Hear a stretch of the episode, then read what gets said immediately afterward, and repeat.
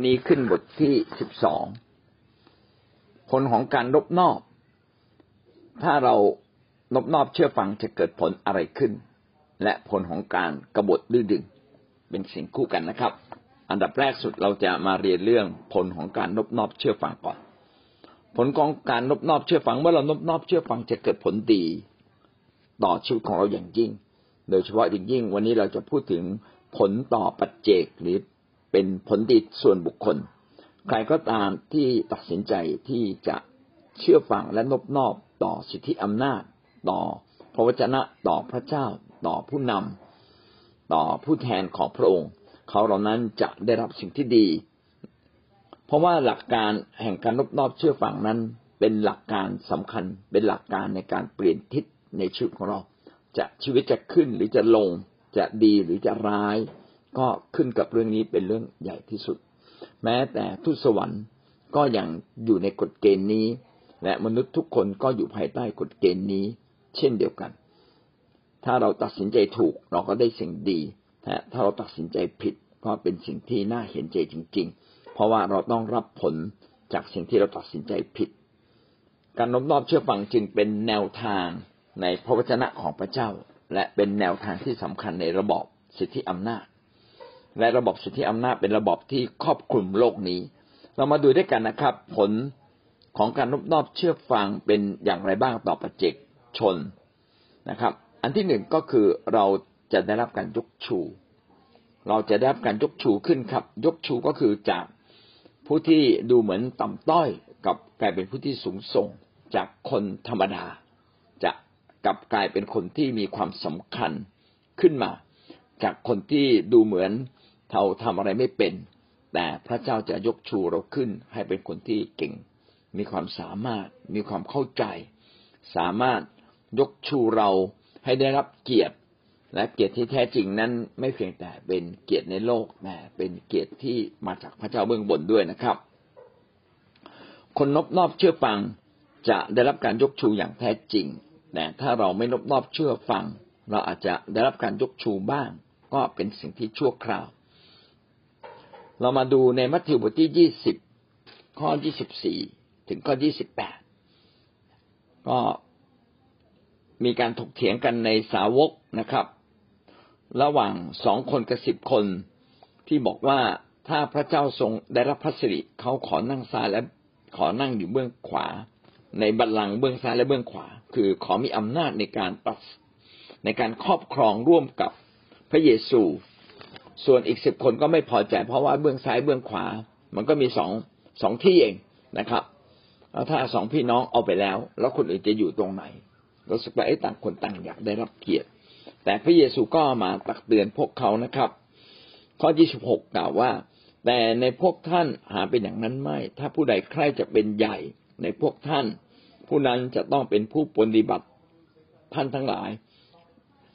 ถ้าผู้ใดใครจะเป็นเอกเป็นต้นผู้นั้นจะต้องเป็นทาสสมัครของพวกท่าน และพระองค์ก็ยกตัวอย่างว่าหมุดมนุษย์เองก็ไม่ได้มาเพื่อรับการปฏิบัติ แต่มาเพื่อจะปฏิบัติ และประทานชีวิตของท่านเอง เป็นค่าไถ่คนจำนวนมาก พระคัมภีร์ตรงนี้ได้บอกว่าถ้าใครอยากเป็นใหญ่อยากเป็นต้นอยากเป็นเอก ให้ทำอย่างไร ก็ต้องนบนอบรับใช้คนอื่น ให้เป็นเหมือนทาสสมัครใจ ที่จะไปช่วยคนอื่น เราอยากเป็นใหญ่เราต้องไปดูแลคนอื่น เราอยากเป็นใหญ่ต้องไปเอาใจใส่คนอื่น ต้องไปปกป้องคนอื่น ไปคุ้มครองคนอื่น นี่แหละเป็นใหญ่นะครับ ก็ชี้ชี้เราเขียนเลยนะครับว่าถ้าเราได้รู้จักปกป้องคนอื่น คุ้มครองคนอื่นทำความดีแก่คนอื่น โดยที่เราไม่ได้เห็นแก่ตัวเราเอง ถึงขนาดว่าเป็นเป็นเหมือนทาสสมัครใจ ก็คือยินดีไม่คิดถึงผลประโยชน์ตัวเองไม่คิดถึงสิทธิของตัวเอง แต่ยอมสละสิทธิของเราเพื่อเห็นแก่คนอื่น พระเจ้าบอกว่าคนนั้นจะเป็นเอกและเป็นต้นมาระโกบทที่เก้าข้อสามสิบห้าก็พูดทำนองเดียวกันนะครับ พระเยซูประทับนั่งแล้วทรงเรียกสาวกสิบสองคนนั้นมาตรัสแก่เขาว่า ถ้าผู้ใดใครจะเป็น ถ้าผู้ใดใครจะได้เป็นคนต้น ก็ให้ผู้นั้นเป็นคนสุดท้าย และเป็นผู้รับใช้ของคนทั้งปวง อย่าถือสิทธิ์นะครับ จริงๆ เรามีสิทธิ์เป็นคนต้นคือคนที่มีสิทธิ์เป็นคนที่มีเกียรติ แต่ไม่ถือเกียรติไม่ถือสิทธินั้นไว้เป็นของเรา ยินดีที่จะถ่อมใจลงไปช่วยคนอื่นขึ้นมา งานรับใช้พระเจ้าก็เป็นแบบเดียวกัน ถ้าเราอยากเห็นคนมาคิดจักเพิ่มขึ้น เราก็ต้องไปรับใช้คนอื่น ให้เขารู้ว่างาน ของพระเจ้านั้นเป็นงานรับใช้เป็นงานที่ไม่ถือตัว เป็นงานที่เอาใจใส่ เป็นงานที่มีน้ำใจต่อคนนะครับ เราต้องมาคิดระบบที่ทำอย่างไรนะครับ ที่เขาจะได้เห็นคนดีอย่างพวกเรานะครับ และเราก็จะทำดีเสมอทุกครั้งที่เป็นเป็นไปได้ ชุมชนเขามีงานอะไร เราควรจะไปร่วม ลูกแกะเรามีอะไรที่เราต้องช่วย ให้เราได้เสียสละเวลานะครับ ผู้ที่ ยินดีเชื่อฟังทำตามหลักการเช่นนี้ของพระเจ้า ตัวเขาเองจะต้องได้รับพระพรและก็พระพรแรกก็คือ ได้รับการยกชูขึ้นนะครับ อยากเป็นเอกเป็นต้นถูกยกชู เราก็ต้องเป็นคนที่ถ่อมใจลง เป็นรับใช้คนอื่น ถ่อมใจลงเป็นทาสสมัครนะครับ ยินดีด้วยตัวเอง รับความทุกข์ยากลำบากแทนคนอื่น การยกชูนั้นมาจากสองแหล่งใหญ่ ๆ นะครับหนึ่งแหล่งที่หนึ่งก็คือมาจากพระเจ้า พระเจ้าจะทรงโปรดยกชูเรา เราเองก็จะได้รับการยกชูจากพระเจ้านะครับ มาดูข้อพระคัมภีร์นะครับ ว่าเราได้รับการยกชูอย่างไรบ้าง จากพระเจ้า เพราะว่าจริง ๆ พระเจ้าคือผู้ที่กระทำให้ทุกสิ่งเกิดขึ้น ตามพระสัญญาตามพระวจนะ พระวจนะของพระเจ้าเป็นความจริงแท้ เป็นสัจจะเป็นความจริง ถ้าความจริงแท้เป็นอย่างไร พระองค์นั่นแหละ จะเป็นผู้ที่กระทำให้ความจริงนั้นบังเกิดขึ้น ถ้าพระเจ้าบอกว่าการเชื่อฟังจะได้รับพระพรจะได้รับการยกชู พระเจ้าจะเป็นผู้ที่ทำแม้มนุษย์อาจจะมีสิ่งดีให้กับเรา อาจจะให้รางวัลกับเรา ให้เกียรติกับเรา ก็เป็นสิ่งที่ดีนะครับ แต่สิ่งที่ดีกว่านั้นก็คือพระเจ้าผู้ทรงมีฤทธานุภาพเหนือโลกนี้ เป็นผู้ที่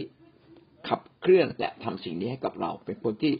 รับผิดชอบให้กับเรา เป็นหลักประกันว่าสิ่งนั้นต้องเกิดขึ้นสำหรับผู้รับใช้พระเจ้าที่อยากมีสิทธิอำนาจก่อนที่อยากให้พระเจ้ายกชู ให้เรามีสิทธิอำนาจ เราเองก็ต้องเรียนรู้ และก็พาตัวเองมาอยู่ภายใต้สิทธิอำนาจก่อน เมื่อเราพาตัวเองมาอยู่ภายใต้สิทธิอำนาจก่อน ในที่สุดพระเจ้าจะยกชูเราขึ้น มนุษย์อาจจะลืมยกชูเราบ้าง แต่พระเจ้าจะไม่ลืม ไม่ลืมที่จะยกชูเราเลย และเมื่อพระเจ้าจะยกชูก็จะไม่มีผู้ใดมาขัดขวางได้ แต่อย่างไรก็ตามการยกชู ขณะที่เราอยู่ในแผ่นดินโลกก็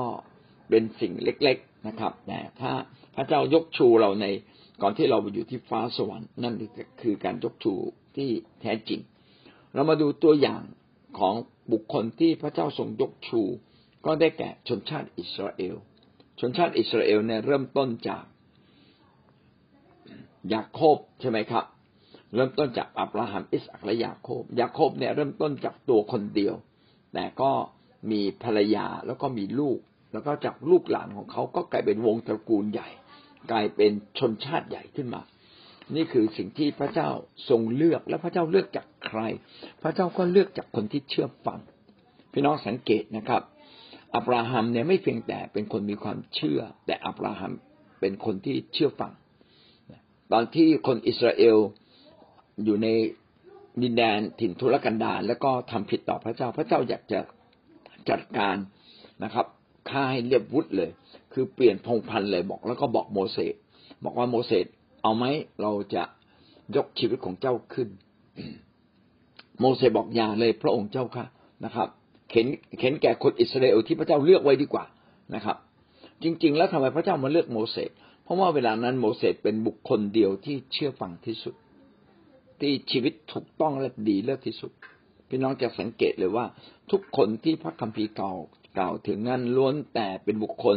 ที่เชื่อฟังทั้งสิ้น และคนที่เชื่อฟังนี้แหละ ก็จะนำมาซึ่งความยิ่งใหญ่จนคนอิสราเอลที่ เชื่อฟังพระเจ้าและเดินติดตามพระเจ้าเขาก็ได้กลายเป็นประชาชาติ ก็คือกลายเป็นประเทศชาติที่มีคนมากมายนะครับทำไมเขาไม่ใช้คำว่าประเทศ เพราะว่าในยุคนั้นเนี่ยไม่มีประเทศมีแต่ประชาชาติก็คือชนชาติอยู่ตามอยู่ตามท้องถิ่นต่างๆ อยู่เป็นกลุ่มต่างๆ คือมาจากชนชาตินั้น ๆ มาจากคนที่เกาะรวมกัน มี วัฒนธรรมแบบเดียวกันขนบธรรมเนียมประเพณีแบบเดียวกันมีความเชื่อใกล้เคียงกันนะครับ รวมกันก็เรียกว่าประชาชาติ พี่น้องจะจะเห็นเลยว่า ถ้าเรานบนอบเชื่อฟัง เราก็จะเป็นประชาชาติที่ยิ่งใหญ่ ถ้าประเทศใดทุกวันนี้หรือ หรือบางทีก็เรียกว่ารัฐชาติใช่ไหมรัฐชาติ ก็คือมันมีอำนาจรัฐมีกฎหมายมีการปกครอง ประเทศใดรัฐชาติใดที่มีการนบนอบเชื่อฟังต่อพระเจ้า เราเห็นว่ารัฐชาตินั้นก็จะถูกยกขึ้นสูงอย่างแน่นอน เรามาดูพระคัมภีร์ที่สนับสนุนในเรื่องนี้ที่บอกประเด็นนี้อย่างชัดเจน ก็คือเฉลยธรรมบัญญัติบทที่ยี่สิบแปดข้อหนึ่งและก็ข้อสิบสามเฉลยธรรมบัญญัติบทที่ยี่สิบแปดเนี่ยเป็นพระคัมภีร์ที่พูดถึงพระพรจากการเชื่อฟัง ถ้าท่านทั้งหลายเชื่อฟังพระสุรเสียงของพระเยโฮวาห์พระเจ้าของท่าน และระวังที่จะกระทำตาม พระบัญญัติของพระองค์ซึ่งข้าพเจ้าบัญชาท่านในวันนี้ พระเยโฮวาห์พระเจ้าของท่านจะทรงตั้งท่านให้สูงกว่าบรรดาประชาชาติทั้งหลายทั่วโลก ไม่ว่าจะมีเชื้อสายทั่วโลก เชื้อสายอะไรก็ตาม ถ้าเราเชื่อฟัง เชื้อสายเราก็จะสูงส่งกว่าเชื้อสายใดๆทั้งสิ้น พี่น้องเห็นนะ มีข้อน่าสังเกตนะไม่ได้เกิดจากประเทศนั้น ชนชาตินั้นมีทรัพยากรเยอะ ไม่ได้เกี่ยวกับว่าประเทศนั้นมีวิทยาการสูงส่ง แต่เริ่มต้นจากจุดเบื้องหลังก็คือการนบนอบเชื่อฟังต่อพระเจ้าก่อน การยึดหลักการของพระเจ้านะครับ ไม่ใช่เรื่องของอธรรมบัญญัตินะครับ แต่เป็นเรื่องของการมีน้ำใจการรักคนอื่น อย่างที่พระเยซูคริสต์สรุปไว้ ถ้าประเทศชาติใดมีใจในการรักคนอื่น และเชื่อในความยุติธรรม รักในความยุติธรรม พระเจ้าก็จะทรงโปรดให้เขาเป็นประชาชาติใหญ่เหนือประชาชาติใด ๆ ทั้งโลก ข้อสิบสามกล่าวว่าถ้าท่านเชื่อฟังพระบัญญัติของพระเยโฮวาห์พระเจ้าของท่าน พระบัญญัติก็คือบรรดากฎเกณฑ์ แห่งความดีความชั่วเป็นหลักเกณฑ์ หลักการที่จะมามาอยู่ในทางของพระเจ้า ซึ่งข้าพเจ้าบัญชาท่านในวันนี้และระหว่างที่จะกระทำตาม ไม่เพียงแต่มีนะครับ ไม่เพียงแต่เชื่อฟังแต่ตั้งใจ บางทีเราไม่ได้ตั้งใจ คือเรารู้ว่าอะไรดี แต่เราไม่ได้ตั้งใจทำดี เรารู้ว่าอะไรผิด แต่เราไม่ตั้งใจที่จะหลีกเลี่ยงออกมานะครับ พระเจ้าบอกไม่ได้ ไม่เพียงแต่อยากจะเชื่อฟัง แต่ต้องระมัดระวังที่จะกระทำตาม พระเจ้าจะทรงกระทำให้ท่านเป็นหัวไม่ใช่เป็นหาง เห็นไหมครับว่าพระเจ้าจะเป็นคนที่ยกชูเขาขึ้นมา เขาจะไม่เล็กน้อยอีกต่อไปแม้จะไม่เป็นหางแต่จะเป็นหัวนะครับ ก็ทำให้สูงขึ้นทางเดียว ชีวิตของเขาก็จะสูงขึ้นทางเดียว ทั้งประชาชาติก็จะสูงขึ้นทางเดียว ทีนี้เราจะบอกว่าแท้จริงการเชื่อฟังเนี่ยทำให้เราสูงขึ้น ไม่เกี่ยวกับบทบัญญัตินะเกี่ยวกับการทำดี พี่น้องครับพระเยซูได้สรุปไว้สำหรับ บทบัญญัติของพระเจ้าว่า ถ้าเราทำดีนะครับ ถ้าเรารักคนเราก็ได้ทำตามบทบัญญัติของพระเจ้าเรียบร้อยแล้ว บัญญัติของพระเจ้าทั้งสิ้นขึ้นกับหัวใจของความรักก็คือการรักคนอื่น รักพระเจ้าสุดใจ และรักคนอื่นเหมือนรักตัวเราเอง ดังนั้นไม่เพียงแต่เราจะต้องเชื่อฟังตามหลักการของพระเจ้าก็คือเชื่อฟังหลักการแห่งความรักของพระเจ้า เพื่อเราจะรักคนอื่น และรักพระเจ้าสุดจิตสุดใจ และเราจะเห็นถึงการที่พระเจ้ายกชูชีวิตของเราขึ้น เราดูตัวอย่างนะบุคคลที่พระเจ้าทรงยกชูขึ้นเมื่อเขานบนอบเชื่อฟัง เช่น โยชูวา โยชูวาเป็นผู้หนึ่งนะครับที่ติดตามโมเสสตั้งแต่ยังหนุ่มๆอยู่ แล้วก็เป็นคนที่รับใช้โมเสสออกรบก็ไปไปตามคำสั่งของโมเสสทำทุกอย่างตามคำสั่งของโมเสส จะเห็นเลยว่าโยชูวาทำตามคำสั่งของโมเสสและเดินติดตามพระเจ้าด้วย สุดท้ายโยชูวาก็ได้มาเป็นใหญ่นะครับ แทนแทนโมเสสทั้งทั้งที่โมเสสควรจะแต่งตั้งลูกของเขา พี่น้องจะเห็นว่าขณะปุโรหิตเนี่ยสืบทอดความเป็นปุโรหิตโดยโดยบุตร แต่ทำไมตำแหน่งแห่งการปกครองไม่ได้สืบทอดโดยบุตรนะครับ ไม่เหมือนบรรดากษัตริย์ราชวงศ์ต่าง ๆ ใช่ไหมครับ พยายามรักษาบัลลังก์ให้กับลูก แต่โยชูวาไม่ใช่ลูกของโมเสสแต่พระเจ้าทรงโปรดยกโยชูวาขึ้น ให้เป็นผู้ปกครองให้เป็นผู้ที่นำทัพต่อจากโมเสสก็แสดงว่าโยชูวาเนี่ยเป็นคนหนึ่งที่มีวิญญาณแห่งการเชื่อฟังจริง ๆ พระเจ้าจึงใช้โยชูวาให้นำคนอิสราเอลต่อจากโมเสส อพยพบทที่สิบเจ็ดนะครับ ข้อเก้าถึงข้อสิบและกันดาวิถีบทที่สิบเอ็ดข้อที่สิบแปดก็ได้เขียนไว้นะครับ โยชูวาทำตามคำสั่งของโมเสสออกไปสู้รบ โยชูวาบุตรนูนผู้รับใช้ของโมเสสตั้งแต่หนุ่มๆนะครับ ก็เป็นคนที่เชื่อฟังโยชูวาสามข้อเจ็ดบทที่สามข้อเจ็ดวันนี้เราจะยกย่องเจ้าให้เป็นใหญ่ พระเจ้าพูดกับโยชูวาเอง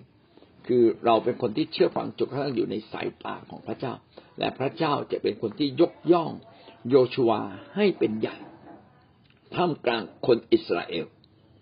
นั่นคือโยชูวาต่อมาอีกตัวอย่างหนึ่งก็คือดาวิดพี่น้องพิจะพบเลยว่าดาวิดเนี่ยไม่ใช่เป็นคนดีธรรมดา แม้อยู่ในภาวะที่ไม่น่าจะจะสามารถทำดีได้ ดาวิดก็ยังยินดีทำดีและเชื่อฟัง เพราะว่าดาวิดอยู่ภายใต้การปกครองของซาอูล ซึ่งซาอูลเข้าใจผิดซาอูลเนี่ยหวงอำนาจ คิดว่าถ้าปล่อยดาวิดไว้ ดาวิดจะเป็นเสี้ยนหนามของราชวงศ์ซาอูล ก็เลยพยายามที่จะเข็นฆ่าทำลาย ขณะที่ซาอูลทำเช่นนี้กับดาวิดแต่ว่าดาวิดยังยึดหลักการของพระเจ้าก็คือไม่แตะต้องผู้ที่พระเจ้าทรงเจอยังยินดีอยู่ภายใต้ เมื่อดาวิดมีโอกาสที่จะฆ่าซาอูลหลายครั้ง ดาวิดก็ยังหลีกเลี่ยงนะครับ ไม่ทำตามความปรารถนาของใจลึกๆตัวเอง ลองคิดดูว่าหนีมาเป็นสิบสิบปี แล้วมีโอกาสจะฆ่าศัตรูที่ทำร้ายตัวเขา เขาจะไม่ทำหรือ มนุษย์ธรรมดาจะไม่ทำนะครับ แต่สำหรับดาวิดดาวิด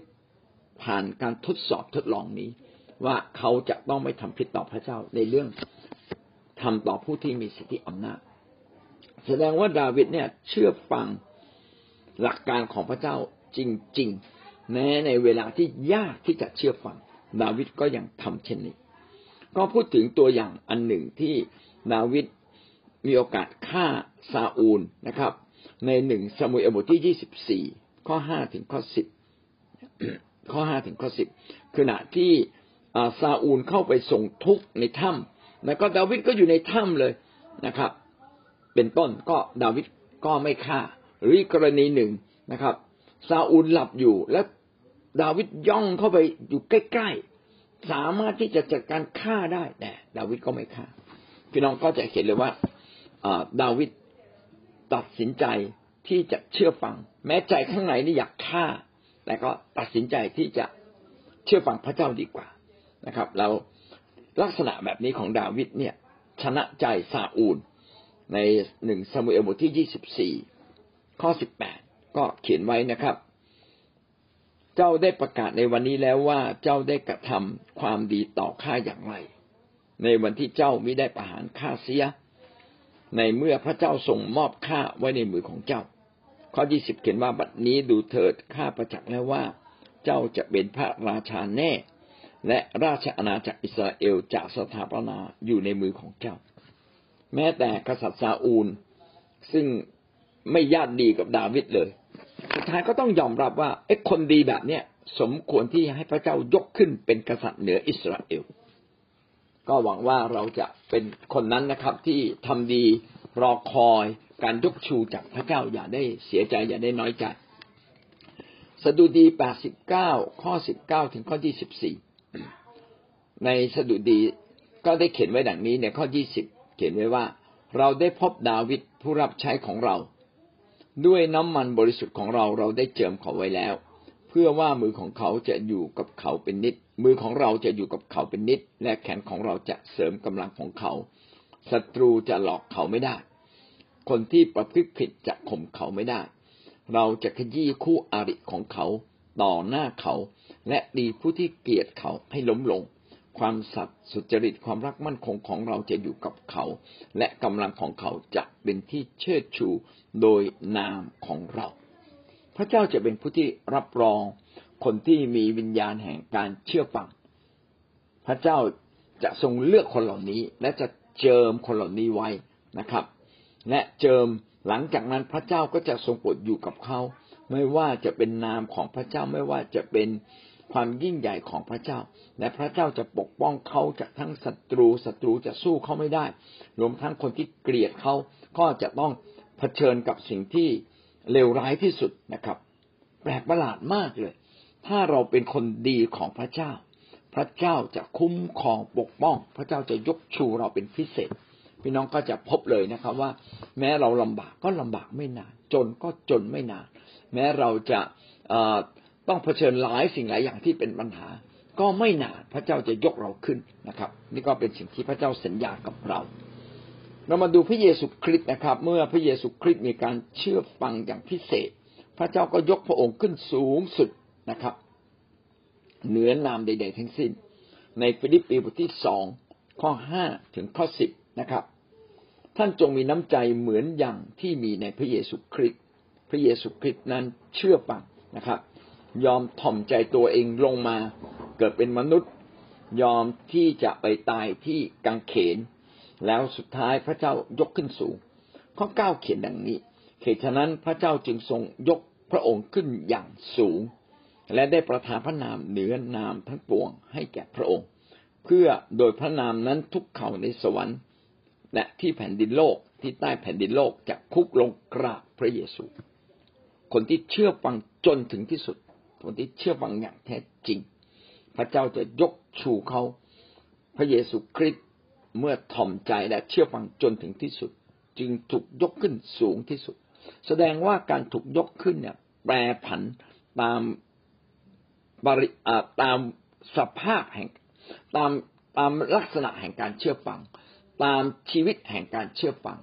เรามีชีวิตแห่งการเชื่อฟังมากเท่าไหร่ เท่าไหร่เท่าใดนะครับ เราก็จะถูกยกชูมากเท่านั้นเปาโลเองก็เช่นเดียวกันเปาโลเป็นคนหนึ่งที่เชื่อฟังพระวจนะของพระเจ้าในการรับใช้พระเจ้าอย่างมากและเปาโลก็พูดไว้ว่าข้าพเจ้ามั่นใจว่าข้าพเจ้าจะได้รับมงกุฎแห่งความชอบธรรม เมื่อวันหนึ่งเขาได้ไปถึงสวรรค์สองที่โมทีบทที่สี่ข้อหกถึงข้อแปดเปาโลบอกว่า ข้าพเจ้าเนี่ยกำลังตกกำลังจะตกเป็นเครื่องบูชาอยู่แล้ว คือกำลังเครื่องบูชาก็คือการที่เอาตัวเองถวายตัวเองเป็นเครื่องบูชาแด่พระเจ้าข้าพเจ้าต่อสู้อย่างเต็มกำลังข้าพเจ้าแข่งขันจนถึงที่สุดข้าพเจ้ารักษาความเชื่อไว้แล้ว ด้วยใจแห่งการเชื่อฟังในการทำงานราชกิจของพระเจ้า แม้ว่าจะต้องเผชิญปัญหาอย่างไร อาจารย์เปาโลก็เต็มกำลังนะครับ เต็มที่กับพระเจ้า แข่งขันจนถึงที่สุดติดคุกก็ไม่หวาดวันนะครับ ยากลำบากก็ไม่กลัวนะครับสิ่งเหล่านี้ก็ทำให้เปาโลได้รับการยกชู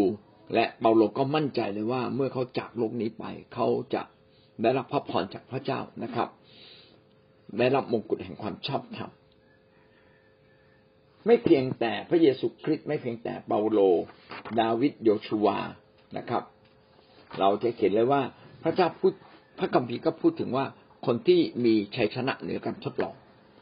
ถ้าท่านมีชัยชนะเหนือมารชัยชนะเหนือการทดลอง ชัยชนะเหนืออุปสรรคเราต้องสู้นะครับ จนกระทั่งเรามีชัยชนะ คนที่นอบนอบเชื่อฟังพระเจ้า แม้ทุกทดลองต่างๆ ในที่สุดถ้าเขาชนะเขาจะได้รับเกียรติศักดิ์ศรี เขาจะได้รับสิทธิอำนาจนิรันดร์ซึ่งเขียนไว้ในวิวรณ์บทที่สองและบทที่สาม ผู้ใดมีข้อยี่สิบหกถึงข้อยี่สิบแปดผู้ใดมีชัยชนะจะดำรงรักผู้ใดมีชัยชนะและดำรงรักษากิจการของเราไว้จนถึงที่สุด ผู้นะเราจะให้ผู้นั้นมีอำนาจครอบครองบรรดาประชาชาติ ผู้ที่จะได้รับเกียรติในฟ้าสวรรค์จะต้องเป็นคนที่จะต้องเป็นคนที่มีชัยชนะเหนืออุปสรรคปัญหาในชีวิต ไม่ยอมแพ้นะครับ ไม่ยอมไม่ยอมไปทำบาปนะครับ ไม่ยอมอไม่ยอมให้ความชั่วชนะตัวเขาได้ ไม่ยอมให้ซาตานชนะเขาได้ เขาต้องสู้นะครับ แม้เขาล้มลงก็ต้องลุกขึ้นสู้ใหม่นะแล้วเขาจะได้ชื่อว่าเป็นผู้ที่มีชัยชนะ ถ้าเรามีชัยชนะเราจะไปถึงสวรรค์นะครับ ความรอดพระเจ้าให้เราแล้ว แต่หน้าที่ของเราคือรักษาความรอด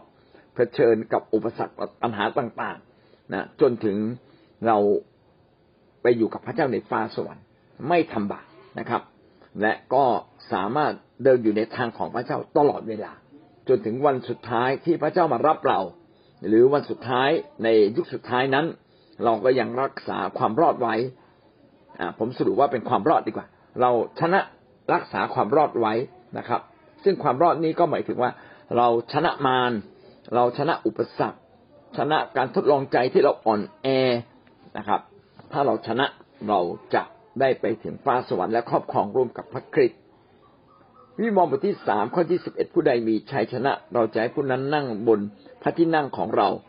เหมือนกับที่เรามีชัยชนะแล้ว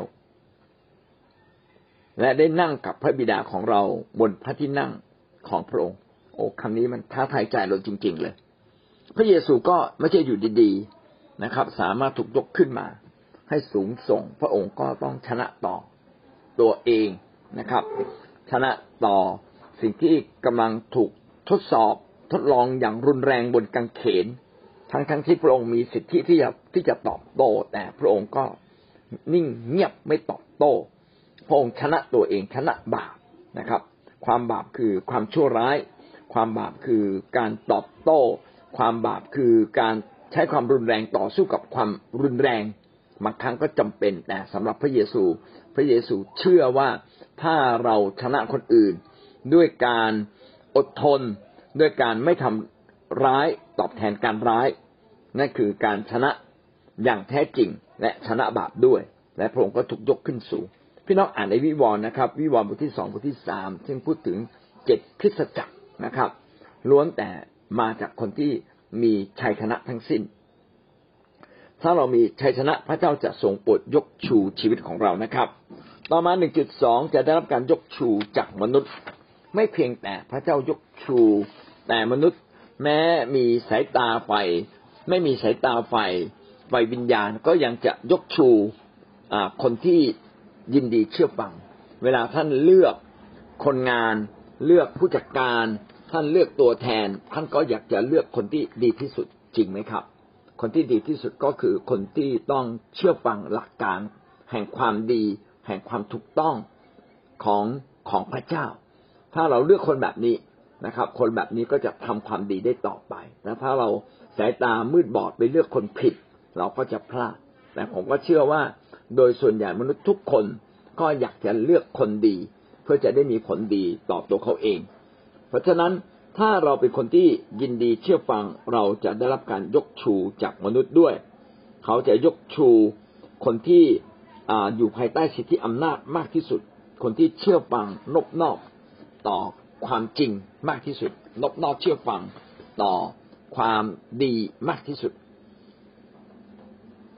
เราก็จะเห็นเลยบ่อยครั้งนะครับ บริษัทต่างๆ เขาก็ไม่ได้เลือกลูกหลานขึ้นมาบริหาร เขาจะเห็นว่าท่านจะเห็นว่าเขาจะเลือกคนที่เก่งที่สุดดีที่สุด และเขาควบคุมได้มากที่สุดขึ้นมาขึ้นมาปกครองขึ้นมาบริหาร เรามาดูตัวอย่างนะครับ โยเซฟเองโยเซฟขณะที่เขาอยู่ที่บ้านของโปติฟาโยเซฟรับใช้ถูกใจนายนะครับ เป็นคำที่ผมจำได้แม่นเลยนะปฐมกาลบทที่สามสิบเก้าข้อสี่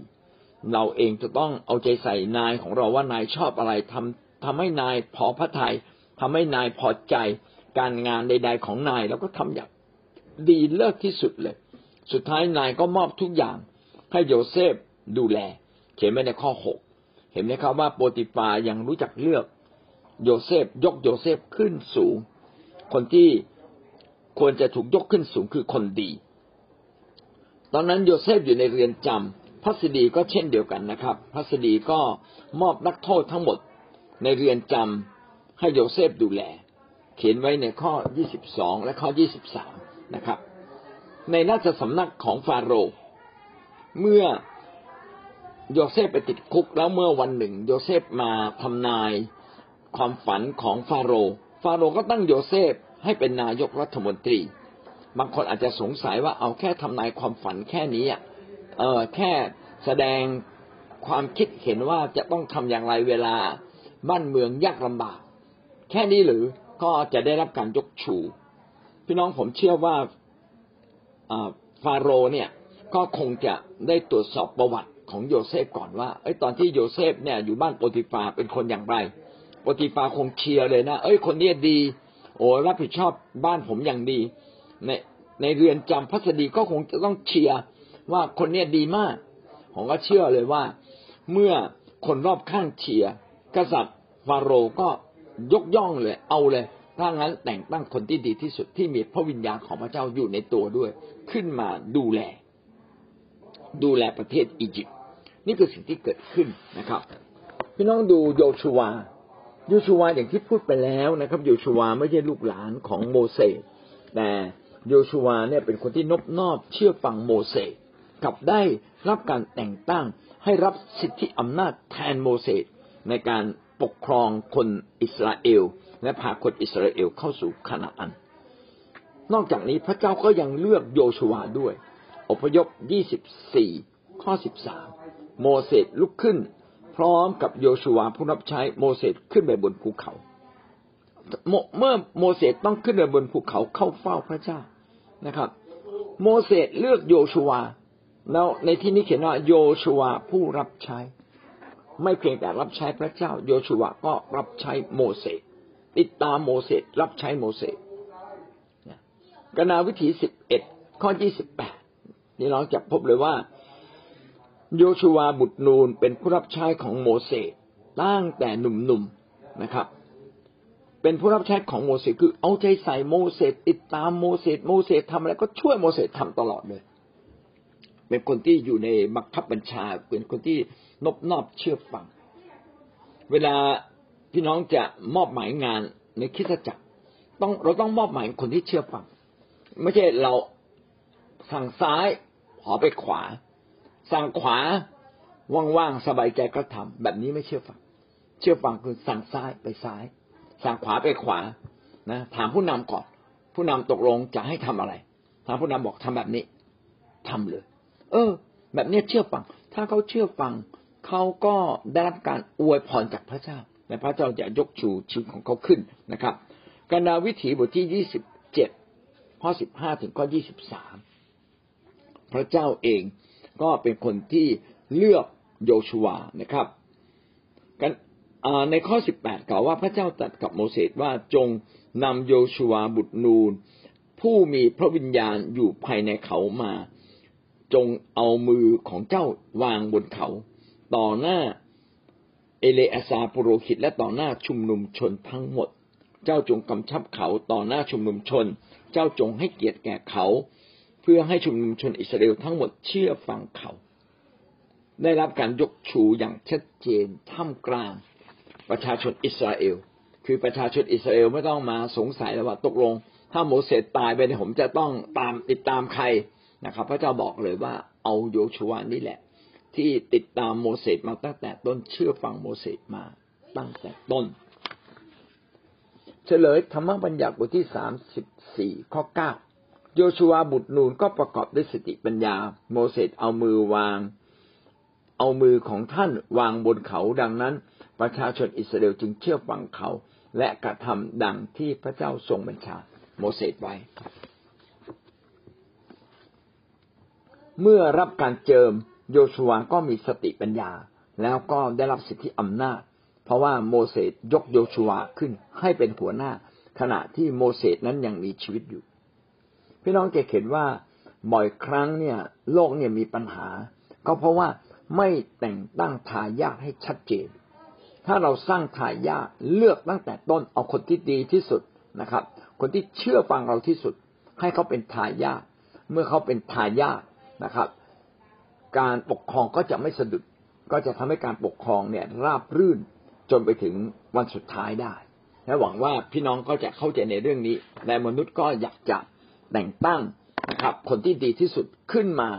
ยกชูเขาขึ้นมาเป็นผู้นำและหวังว่าเราเองก็จะทำระบบนี้เช่นเดียวกัน ในคิดจักของท่านนะครับ ท่านเองก็จะต้องเลือกคนที่ดีที่สุดนะครับ ขึ้นมาดูแลคิดจักของพระเจ้า